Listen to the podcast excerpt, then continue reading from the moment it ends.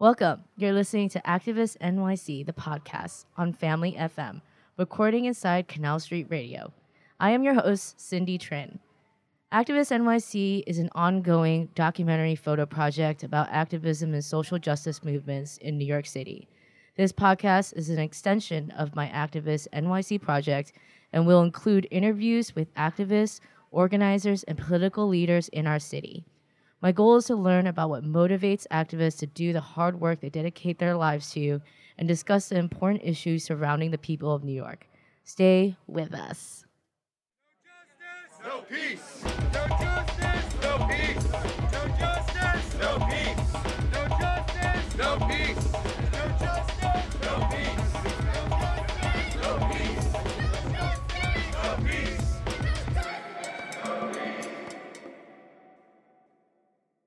Today's guest is Amanda Frankel, a Democrat running for Congress in the District of New York ten. She is neither a career politician nor a millionaire. Unlike many Democrats in New York City, she does not take corporate PAC money. She grew up in a working-class home and faced many of the same economic challenges that so many working-class Americans experience.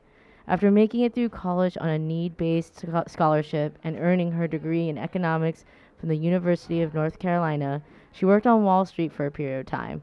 She left in protest of corporate greed and found work in emerging tech, where she has been able to mentor companies with altruistic missions, support diversity, and uplift other women.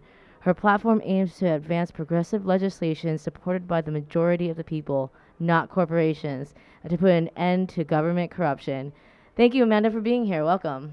Hey, thank you so much for having me. Um, so you're running for Congress, so that means, you know, you gotta tell people about yourself. Who are you? Where are you from? Well, what you know, what what brought you here, and uh, what's your background? So, uh, can you tell us just a little bit about yourself? Yeah, sure. So I'm originally from up north. I was actually born in Ridgewood, New Jersey, but I spent most of my childhood down in North Carolina. So my parents split when I was pretty young. And I was, along with my three brothers, primarily raised by my mom. So for me, economic uncertainty was something I was super aware of from a really young age. So my mom had left the workforce to take care of my three brothers and myself. So, you know, being a single mom, reentering the workforce with four kids in tow is tough. And I started babysitting when I could when I was twelve. When I was sixteen years old, I got a job as a seating hostess at a restaurant, although I didn't have a license at the time. So I was basically bumming rides off of really kind coworkers in order to get to work and save up money. And I went to U N C Chapel Hill. Um, I was something called a Carolina Covenant Scholar. So I was lucky enough to receive financial aid. Didn't fully cover everything. I'm still paying off some student loans, uh, which is crazy that an idea of a full scholarship, even today, isn't actually a full scholarship because I had to buy, you know, groceries, you know, crazy things like that. Yeah, you have to um, live. Yeah. So, you know, growing up in a family with that kind of economic uncertainty, you know, my mom had to declare bankruptcy at one point.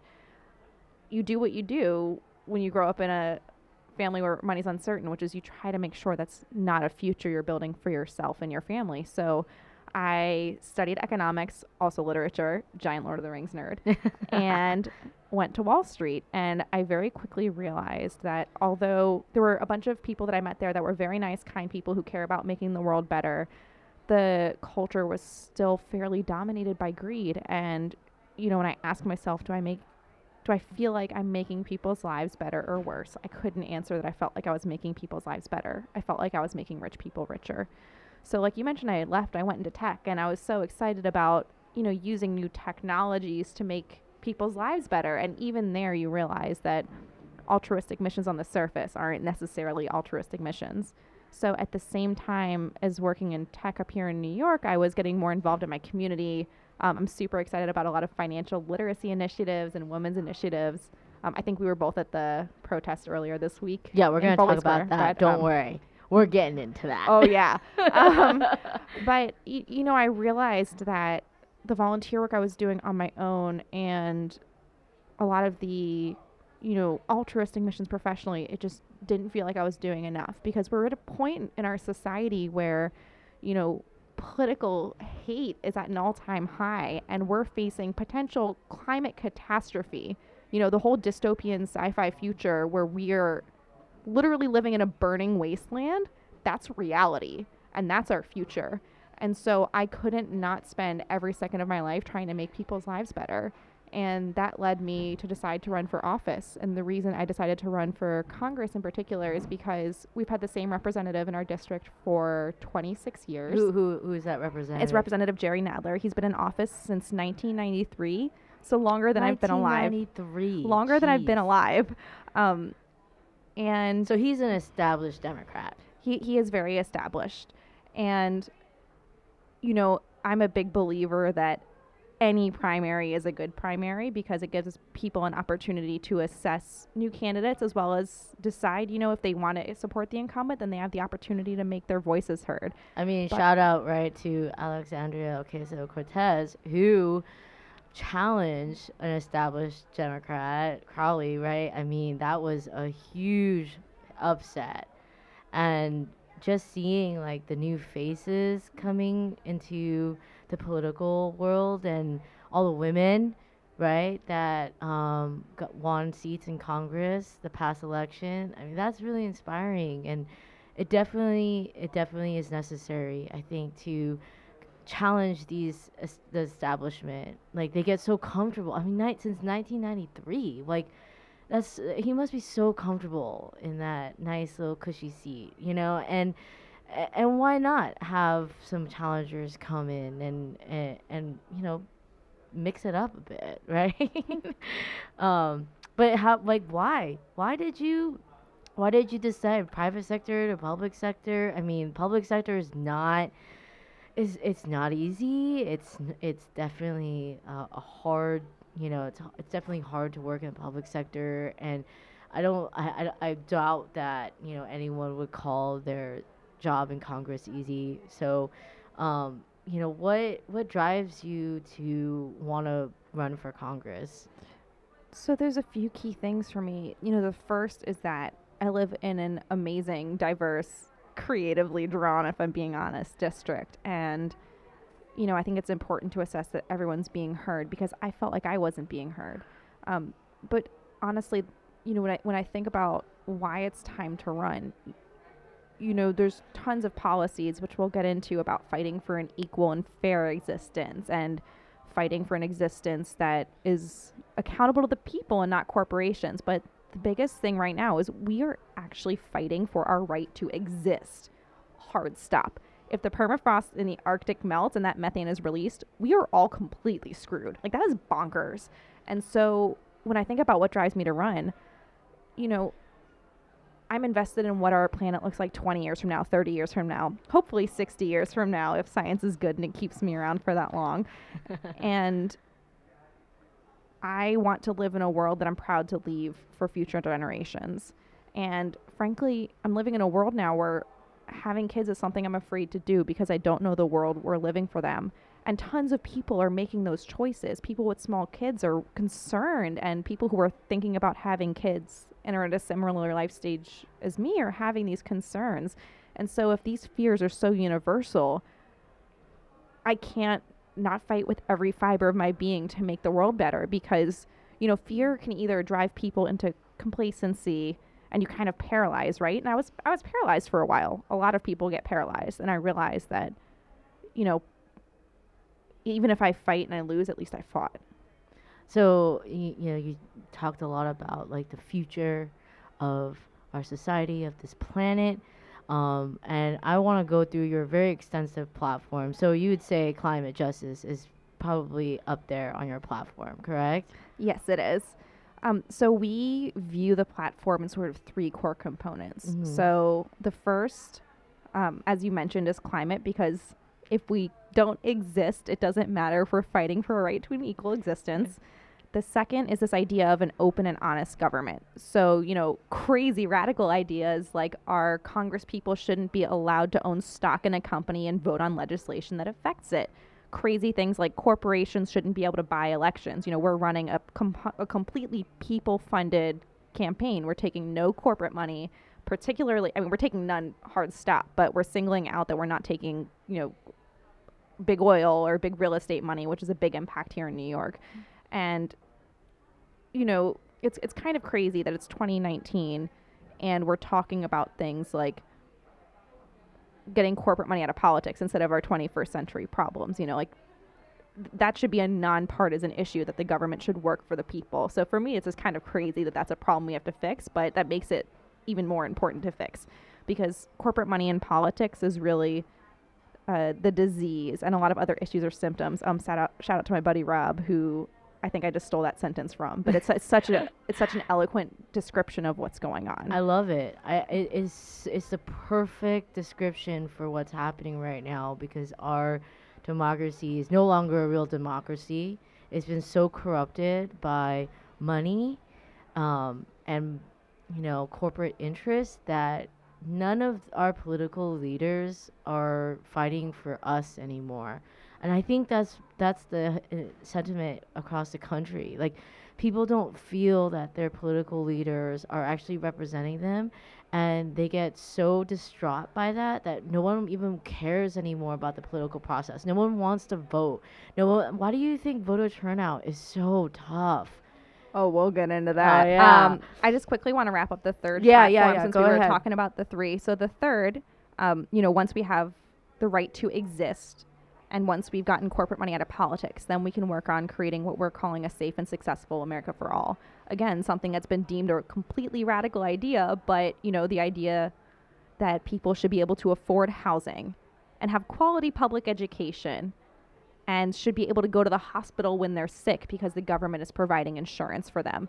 Things that, again, have been deemed crazy progressive ideas, but in reality, we want to treat human beings like human beings. You know, every time we would go through anything we'd add to our platform, we'd ask ourselves, does this policy make people's lives better or worse? Because the goal at the end of the day is for human beings to be able to live with dignity and live safely and have a fulfilled life.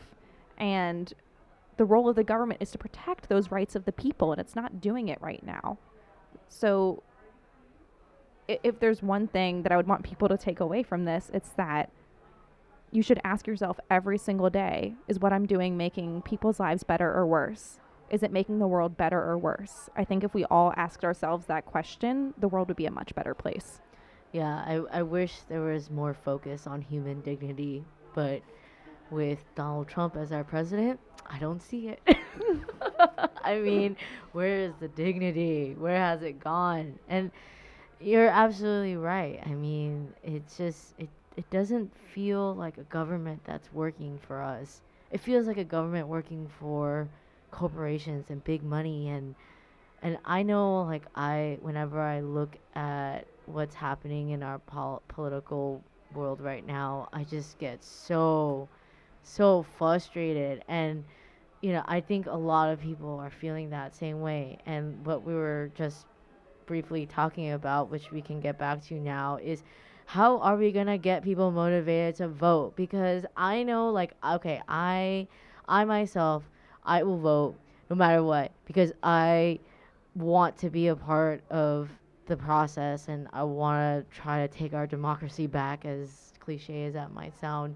And I don't know. I mean, w- like, I know I'll vote, but uh, what about regular people who just need to work and feed their families? And they're just looking at what's happening in politics right now, and they're saying, like, this is a circus. Like, you know, nothing is happening. Like, nothing is helping me. Why do I even care to vote? How are we going to get those people to, to engage? Well, the first thing is that we create voter systems that help people turn out. So New York has quite a few of these sitting with the state legislature right now.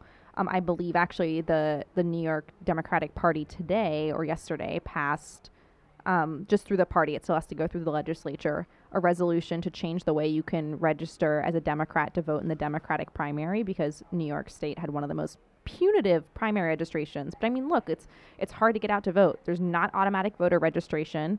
You know, before you can get people excited, first they have to be registered. So automatic voter registration is hugely important. The fact that um, while I'm focused on New York, across the country, you know, voter systems are controlled state by state, and there's huge imbalances from state to state for who can vote and when and how they're registered and how they're I D'd. And frankly, like, it's a punitive system. It makes people not want to get engaged. Even though New York now has better rules for primaries, the presidential primary is not the same day as the congressional primary. Why wouldn't there be one day? And so, you know, the more you break out these elections into different days, not everybody can afford to take that much time off work, especially hourly employees, because they're literally giving up hours of work to buy groceries for their family to go vote. Like, that is a poll tax. Like, I'm, I'm going to give you that hot take right now. Like, I think that the fact that there's not paid time off to go vote, that is a poll tax. Oh, I think that election days should be national holidays. But the thing is, national holidays, not all hourly workers are even compensated for. I oh. think that employers should be required to pay their workers mm. to go vote. To go vote. Especially because mm. people say, oh, well, it's punitive to employers. You know, voting should take two to three hours if the polling site is run properly. And that makes a huge difference in people's lives, and it disenfranchises people who aren't making as much money to go out and vote. And the thing is, they're the people who need the system to work for them the most. Yeah. It's completely backwards. Well, it's backwards because the system is built to keep those people, you know, at bay so that their voices aren't counted, because, you know, Republicans know that if those votes were counted, they would have a hard time electing officials into seats, right, into Congress and Senate. Um, so they, I, they, you know, look at all the voter I D laws that, that were passed by Republicans. That is specifically designed to keep people from voting.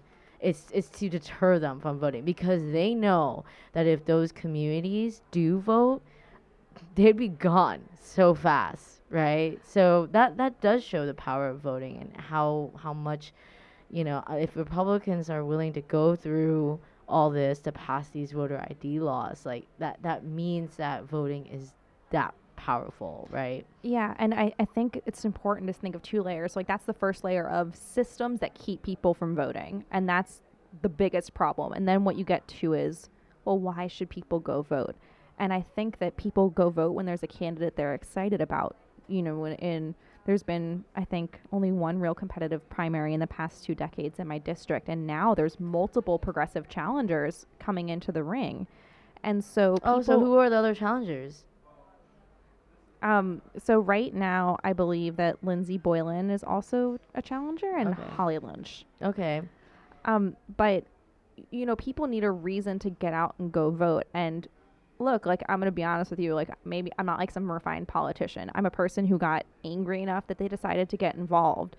In order to run for office, I'm still working full-time and campaigning full-time, and I've started drinking coffee again.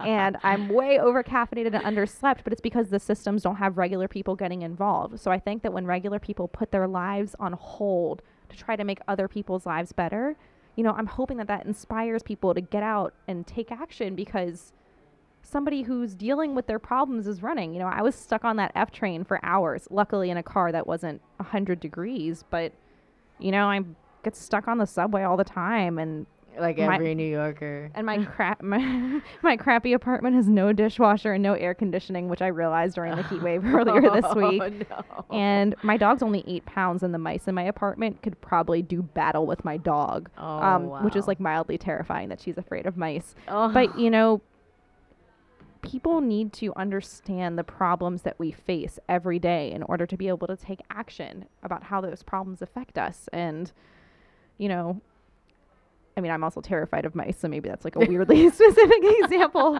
getting into my deep-seated fears of tiny creatures. But people need to feel like there's someone out there who actually gets the problems that they're dealing with. And, and you I, do. I hope I do. I mean, I, I, I think I think um, what I look for in someone, and I think what a lot of people are looking for in someone right now, are those who can relate. Like, when I look at at all the different, like, presidential candidates right now that are running, like, who do I r- really relate to? Who can be who can be someone that I feel would understand my plight, like my experiences, right? And and I think that's what really works for um, bringing back um, Alexandria Ocasio-Cortez again. You know, she talks a lot about how um, when she waitressed and bartended, like, those skills that she learned um, dealing with people, like, that conditioned her, trained her to be the congresswoman that she is today. And I think, uh, you know, why I like her so much is because I feel like I like she's relatable. Like I feel like a lot we could sit down and chat and talk about all the similarities that we had growing up. You know, the different challenges we faced, and being women, being women of color, especially, and. You know, these are the, like the the similarities that I want in a candidate. Like I feel like I, I need that in somebody now because I'm tired of these, oh, rich people. Like you know, like they don't. Uh, not to say that all rich people are bad, but rich. I just don't understand rich people. I just don't relate to them because I've never been rich. I've always grown up. Working class. I've all like my parents came here as refugees from the Vietnam War, and you know we I had a very very immigrant lifestyle, but an Im- immigrant background growing up, and that meant working a lot. Like since I was fifteen years old, like I've always just been working, and so I don't know like how if you know I don't understand like the the. the experiences of those who are in the one percent. And that's why I want people coming into office that could actually understand what I'm going through. And I think that makes a huge difference. So, you know, I, I, I like that your background is also working class because that makes me feel like, okay, you know what it, it what it means to work so damn hard that like your legs are gonna fall off, and you know what it means to um, worry like if you could put food on the table that day, and you know you know what those things mean, and and, and that makes me feel like I can relate to, to someone like you. So it, I think it is really important. Um, and we were talking earlier, right, about about mixing things up, like getting these established politicians out of office because honestly I think there should be term limits to, thank to you that's actually part of yeah part of my platform um is the idea we're, we're trying to figure out the exact year limit, but that people shouldn't be allowed to serve in a congressional seat for the same district for more than twelve years. You know, for for Senate, that's two terms as a senator for twelve years, it's six years each. For two-year House terms, that's six terms. That's plenty of time. Yeah. And it still allows people to run for seats in different districts that they move, or if they've r- lived in the House, or if they live in the South, if they've worked in the House, they can uh, run for Senate. And I mean, even that significantly limits quite a few people who have been in our political system now, which is crazy that, like, hey, a total of twenty-four years is, you know, the limit, and people are far past that.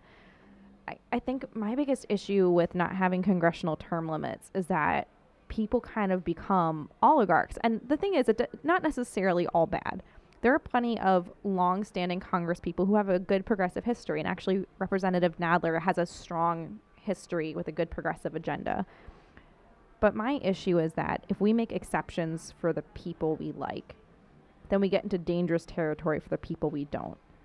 The perfect example is, look at what's happened with our presidency. You know, when Obama was issuing his executive order for the Affordable Care Act, we were all so excited. I mean, I'm still on my parents' health insurance while I'm running for Congress. So, I mean, I was very excited. I can't afford my own health care. Um, so, you know, we were very excited about that, but that was definitely an overreach of executive power. And then we have someone like Trump come in who has a precedent. You know, there's been a precedent set of overreach of executive power, and he just takes that I mean, way more than one step further, let's be clear. But we have to make sure that we're creating systems that create a healthy democracy. And if we can't follow the rules, you know, as representatives or potential representatives, like, we have no right to be there. And so, you know, in some cases, like congressional term limits, the rules need to be better. But the problem is it has to go through Congress. And how many Congress people are going to vote themselves out of a job? You know, if Congress people won't vote on congressional term limits, well, I promise I will term limit myself the hell out of office. I will bring forth a bill for congressional term limits because at the end of the day, if I don't believe that that system is working for us, I'm not going to go in and follow the system as it exists. And I think that's the issue, is when you're on the outside, it's very different than once you're working there. And again, it's really easy to make exceptions for people we think are good, but mm-hmm. the rules have to be the rules. Right. And I think you make a really good point in that, like, um, you know, we, we, we need these rules set so that neither party, either Democrat or Republican or anybody, right, abuses those rules. And I think um, whenever our party or someone that we like is in office, we tend to want them to have more power. Um, you know, we wanted Obama to overreach and pass those executive orders. But then now that Trump is in office, we're feeling that back, the backlash of that. We're feeling like the consequences of allowing Obama to have a little too much power, because now Trump is in office and now Trump has too much power, right? So I think that is a really good point, and it's something to really keep in mind when we are thinking about candidates and, and when we are going to the voting polls. Um, but I, I, I want to like dive into more of your platform, because it is quite extensive, and there's a there's so much that we could talk about, obviously, um, but you know, we we mentioned earlier that uh, we both just went to uh, the rally, uh, stop the abortion bans, um, just the other day, and right now we're seeing extreme abortion bans uh, happening in all sorts of different states across the country. Most recently, Alabama, um, and being a woman. And talking about, again, women running for Congress and for office, you know, what what challenges do you feel are going to be, are you going to face the most? Like, they're going to tell you that you're inexperienced. They're going to tell you that you're a woman, so, you know, your period is going to affect your ability to make decisions. So, which is so ridiculous. So I think the biggest challenge for me is not just running as a woman. So I'm twenty-five. Um, I filed with the F E C to run just after I was legally eligible. And in the months since I've declared, I've been called little girl oh. more times than I can count. Really? Which is super condescending. And like, I'm so sorry, you are not my father. I'm not seven years old, and I'm not getting sent to timeout. So you better back off. Um, You're an adult. Why would they call you little girl? I, I think that there's this idea that, you know, all these empowered young women, especially women of color running for office, are just out here throwing temper tantrums. Right. And let's be clear, we're not throwing temper tantrums. We're setting the damn house on fire. Yeah. And I think that people need to realize, you know, especially with the way our political movement is moving more progressive, is that, you know, the millennial voters are the ones that need to be engaged, and they're the ones who have the ability to sway. But it's not even just millennial voters. There's progressive people of all backgrounds and all ages who are excited about new voices being heard, you know, regardless of age, gender, sexual orientation, background, although I'm a big proponent of encouraging diversity, because our Congress today does not represent our population no, as a whole. Not at all. I mean, they're all men, mostly. Yeah.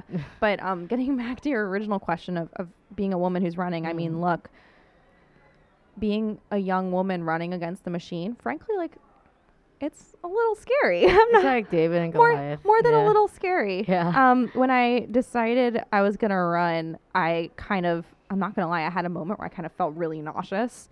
Um, I thought I was going to vomit right after our site went live. I was just like at this moment of like, oh, it's real now. What have I done? But I think that's good. I think it means I've resa- re- retained some sort of like grip on my sanity. Like the fear is healthy.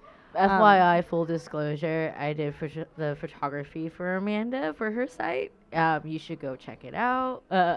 No, it was actually fantastic. Uh, yeah, my uh, deputy campaign manager, Ronnie, who was just... Shout uh, out to Ronnie. Honestly, she, Ronnie Rose. I'm going to first and last yeah. name her. She is... She's an unbelievable force of nature. Like, you want to talk yeah. about strong young woman. I know I'm supposed to talk about myself because I'm the candidate, but I want to talk about Ronnie Rose, because this girl is a full-time student. She works full-time and gives me every spare second of her life for this campaign, because she cares That's about incredible. Making the world better with every fiber of her being. Yeah. She is one of the smartest, hardest workers I've ever known. Like, one of the best friends I've ever known. Our dogs play together. It's fantastic. Her dog's name is Bean. My dog's Dobby, because I'm a freak who names my dog after Harry Potter characters. But just, you want to talk about powerful woman, you know, the idea of being a candidate is powerful and having female candidates are powerful, but we have to remember that there are so many strong women from so many different backgrounds working behind the scenes to make things happen. And this campaign would not be this campaign without her. And I think it's important to recognize that. Oh, yeah, definitely. Like, I, and I love women supporting other women. I, I, I mean, I, I do, you know, I, in my work and anything that I do, I always try to elevate women, give them a platform, because we need it. We need more representation. We don't, we, we need more voices like ours. And just seeing like all these abortion bans happening, like it feels like a personal attack. Like, to be clear, it is a personal yeah. attack. There is people who say they're pro-life, but then won't fund our foster care system, won't fund medical care for these women they're telling to stay pregnant, uh, won't fund better education. Let me tell you, they're not pro-life. They're pro-fetus. Yeah, no, they're no, they're pro-control. Exactly. They want to control. So they want to control women's bodies, but when it comes to guns, oh, no, you know, really, whatever, free for all. If they were really pro-life, they would be making sure that people aren't walking into schools with alarming regularity and killing children. Yeah. Our children are dying in our public schools right now. But you want to get all up in my uterus. Yeah, but you want to regulate my body? Like, really? Like, what about the children that are alive right now?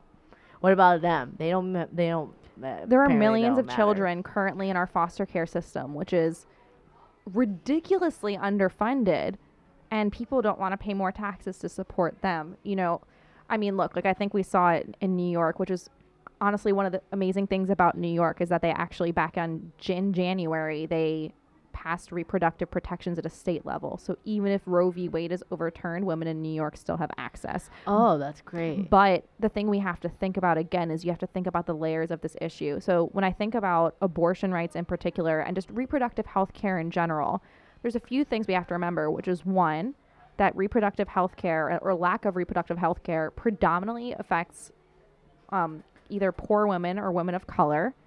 And that a lot of the time this movement leaves out people who can get pregnant who don't necessarily identify as women, transgender men, people who are non-binary. And I, th- I think this is hitting close to home to me because earlier this week, um, there was this incredible person, Miles, and he had this sign that said, um, oh God, I can't remember exactly what it said, but it's, it said, you know, not only women can get pregnant, like, yeah. remember other groups. And, and that just really stuck with me because I think that we get caught up in these movements and we get powerful and we can't, we can't leave people behind. Right. I, I remember seeing at, at the rally just the other day, I, I did see someone with a sign that said a similar thing, like, like uh, abortion rights is not just a cis issue, right? It's oh, yeah. No, I, I want to read the sign. I just okay, pulled it up yeah. on my phone. So it says, not only women get pregnant, keep trans and non-binary folks in the conversation. Yeah. And that, I mean, for me personally, just reminded me of, of a blind spot that I had mm-hmm. um, in that conversation. And so when we think about who these laws are really, really affecting, it's affecting trans people and non-binary people. Mm-hmm. It's protecting, again, like people who are poor, predominantly women of color. And one of the things they spoke about at the rally was actually creating a quarter of a million dollar abortion fund. Because even if we have access to abortion, you know, a lot of people, depending on the state that they're in, can't use their Medicaid to pay for abortion care. And so basically, it's kind of like saying, oh, you can have access to it, but only if you're like a wealthy white woman, sorry. Right. And that's like, that's unacceptable. Yeah. Um. And so the abortion fund hasn't passed in New York yet, but the idea that there will be financial assistance. So it's not just you can seek it, but you can afford it.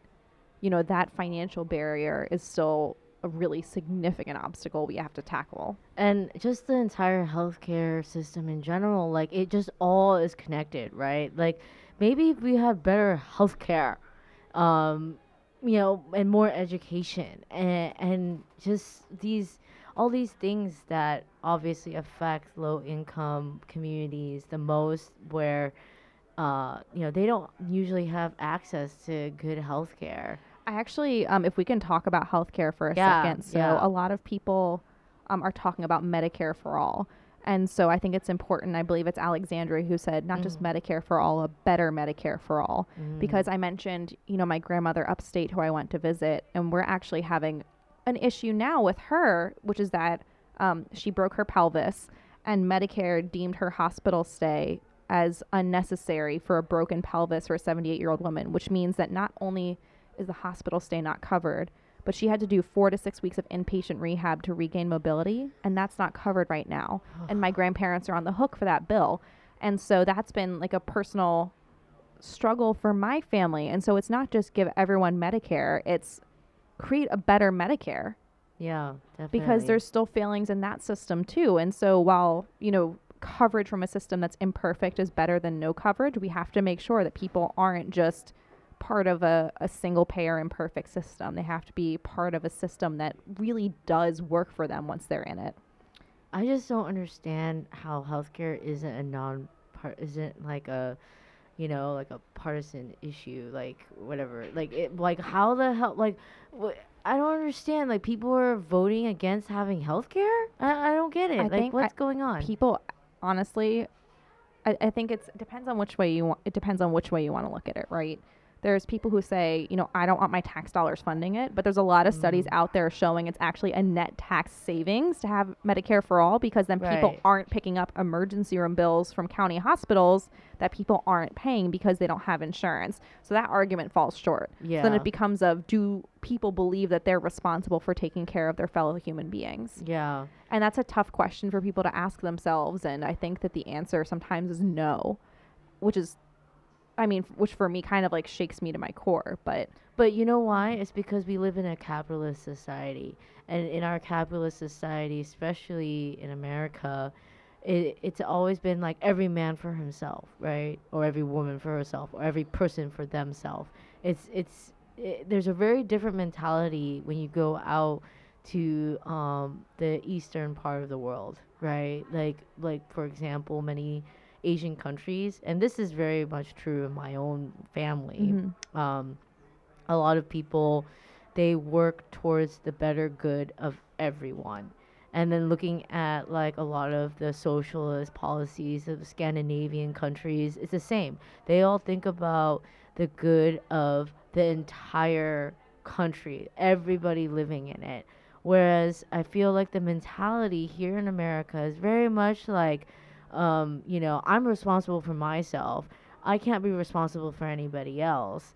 And so it it, it fuels this mentality that, oh, I don't want to pay taxes for somebody else to go to the hospital. Like, why should I pay for that?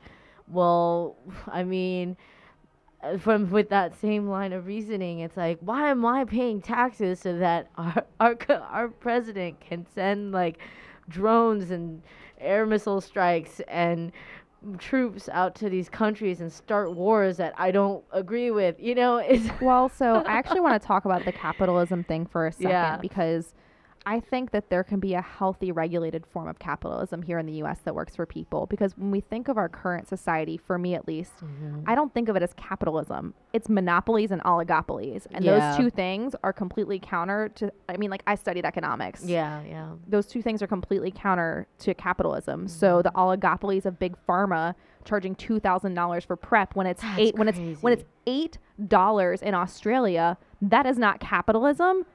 That's an all. That's an oligopoly. Mm, I see. And and so for me, it's how can we create a healthy economy where people can still innovate and be entrepreneurs that doesn't hurt other people. Right, right. That makes and, sense. And I think that we can have a society with, with, with healthy, well-supervised capitalism. Yeah, I'm not against. I'm. Uh, you know, I, I have my harsh criticisms of capitalism, but I'm not to- I, I participate very much in capitalism, okay? Like I well, and we I ha- buy goods, and you know I, like I just think we have to have a balance in our society where right. you know, like as someone who's come from tech, like entrepreneurship and innovation is so important, yes. but also that means we do things like give grants to small businesses as opposed to tax breaks to big ones, you right. know, giving grants to small businesses still fits into the definition of what is capitalism, but yeah. is much healthier. And honestly, I think that like people who I don't know. I, I think that we can get really caught up on terminology. Like, well, is it capitalist? Like, is it socialist? And then because people take those two terms mm-hmm. and we can ascribe so much value to them. And for me, it's, well, let's stop and say, like, how are we going to take care of people and create a healthy system for people to participate in? So how do we bring a form of antitrust legislation over here and, and make sure that big companies aren't operating a form of well, I'm going to say capitalism now, but surveillance capitalism, where they're monetizing people's data without their consent. How do we remove big players that are gutting the American people with ridiculous pharmaceutical prices? I but mean, like the cost of insulin, right, has just, like, uh, people are dying, right? I mean, insulin, insulin has gone up. The cost of EpiPens have gone up two to three X, I believe. But it's it's just kind of, you know, that that kind of stuff running rampant. That's that's not what was intended for our system. And so I'm I'm really interested. How did it get this way then? So the issue.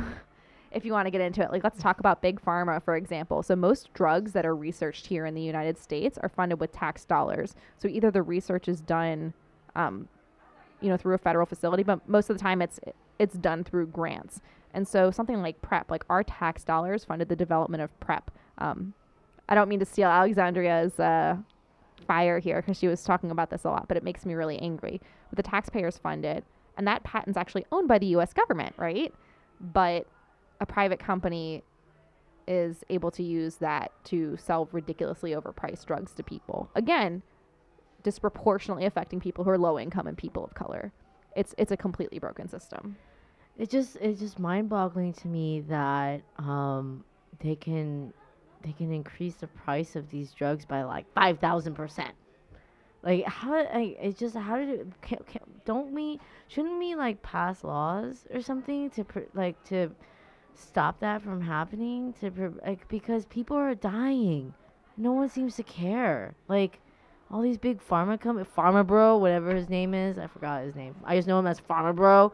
Like he just smiles when he's asked a question like, people are dying, you're okay with doing this? He just like laughs.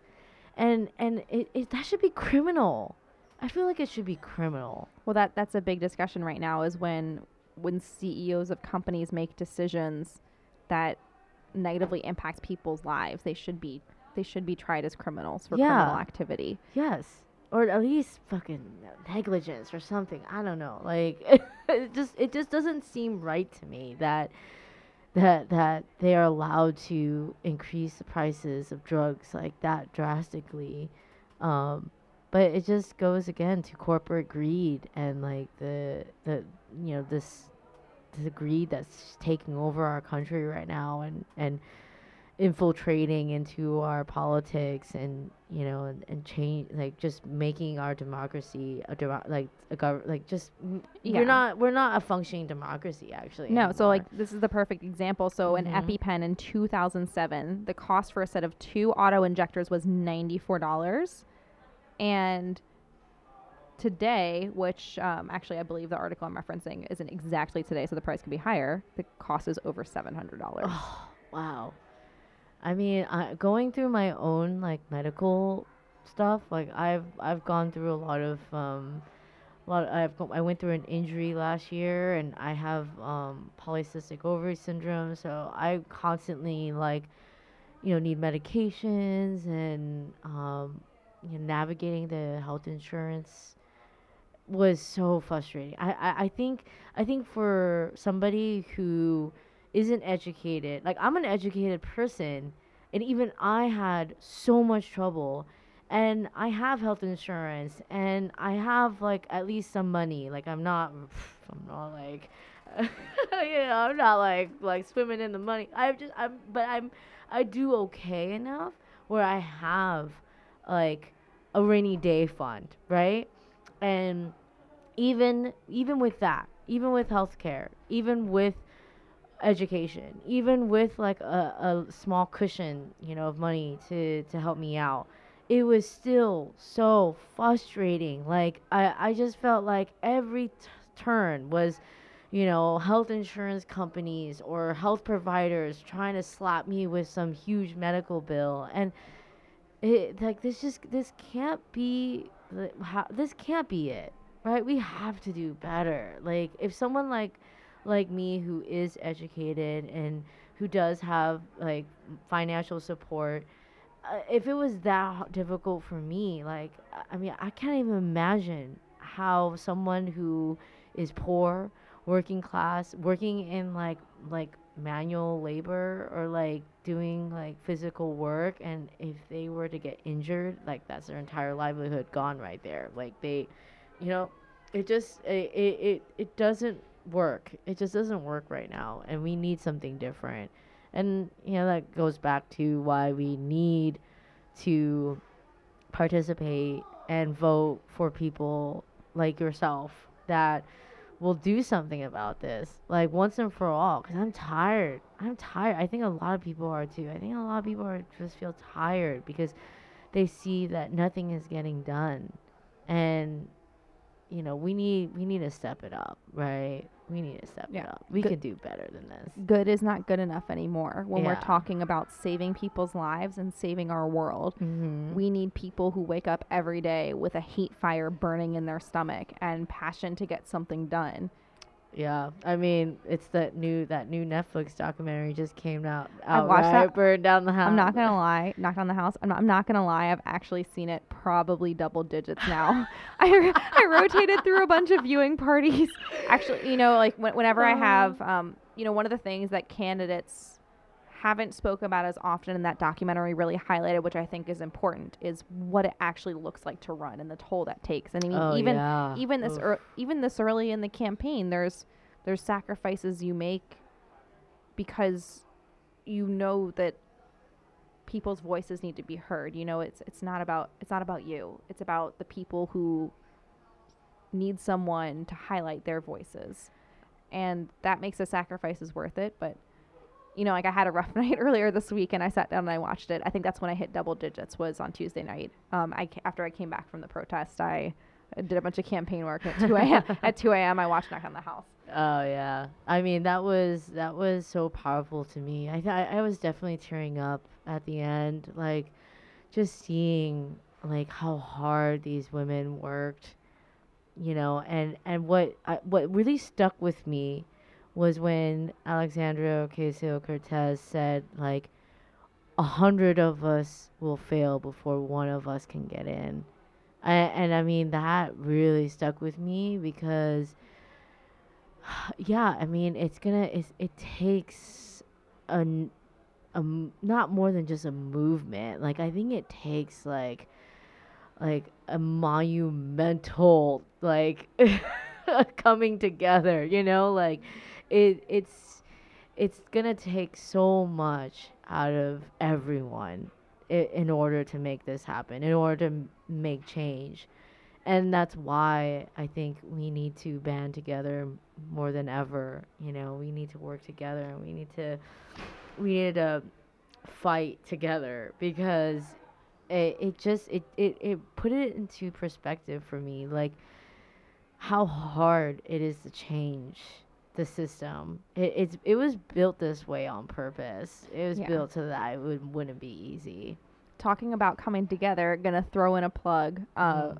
We our vol- our volunteer team is growing very quickly, which Woo! we are super excited about. But if you want to get involved with the campaign in any way, whether it's phone banking or knocking on doors, if you have, you know, If, if you've girded your loins and have an iron stomach um, to knock on doors, or if you want to help with one of our events, or frankly, if you just want to talk to me. So our website is just amanda frankel dot com, F R A N K E L. Um, and there's a volunteer form and a donation form if you feel so inclined. But most importantly, there's a form called Ask Amanda Anything. And some people recently have actually asked me, like, hey, like, where does that form go? Like, that form goes to my inbox. So that Ask Amanda Anything form isn't going to some campaign netherverse where nobody's going to respond to you. Like, those emails go to me, and mm. I reply to them personally, because I think that the reason we're here and the reason we're doing this is so people's voices are heard. So if you want to get in touch, like, that hits my inbox. Or I live in Kensington, and I walk my dog all the time, so you can just see me with a little gremlin that looks like a house elf, and you'll know you found me. Um, so, you know, like, let's, ra- let's like, end it with, um, why, you know, uh, let's ask, like, why should people vote for you? What, what makes you different? What makes you better than those other candidates that you named earlier? What, what changes do you think you can do, um, as Congresswoman in New York State? ten district.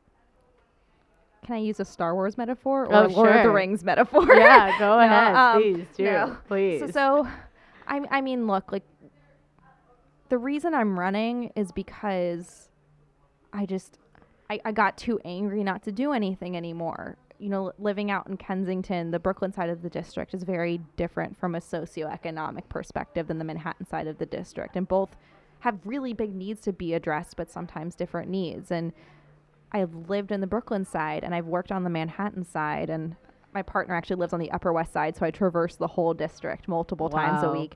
Oh, yeah, Dobby and I also hang out at Central Park West, too, during off-leash hours before nine a.m., if you want to find me with my little gremlin. But I, I think it's really important that we find people we identify with and who live with our struggles, you know, not people who live in multi-million dollar apartments or people who have been in office for so long that while having a great progressive agenda, they might not be in touch with what everyday people want anymore. You know, our district is majority women. It's majority people under forty-five.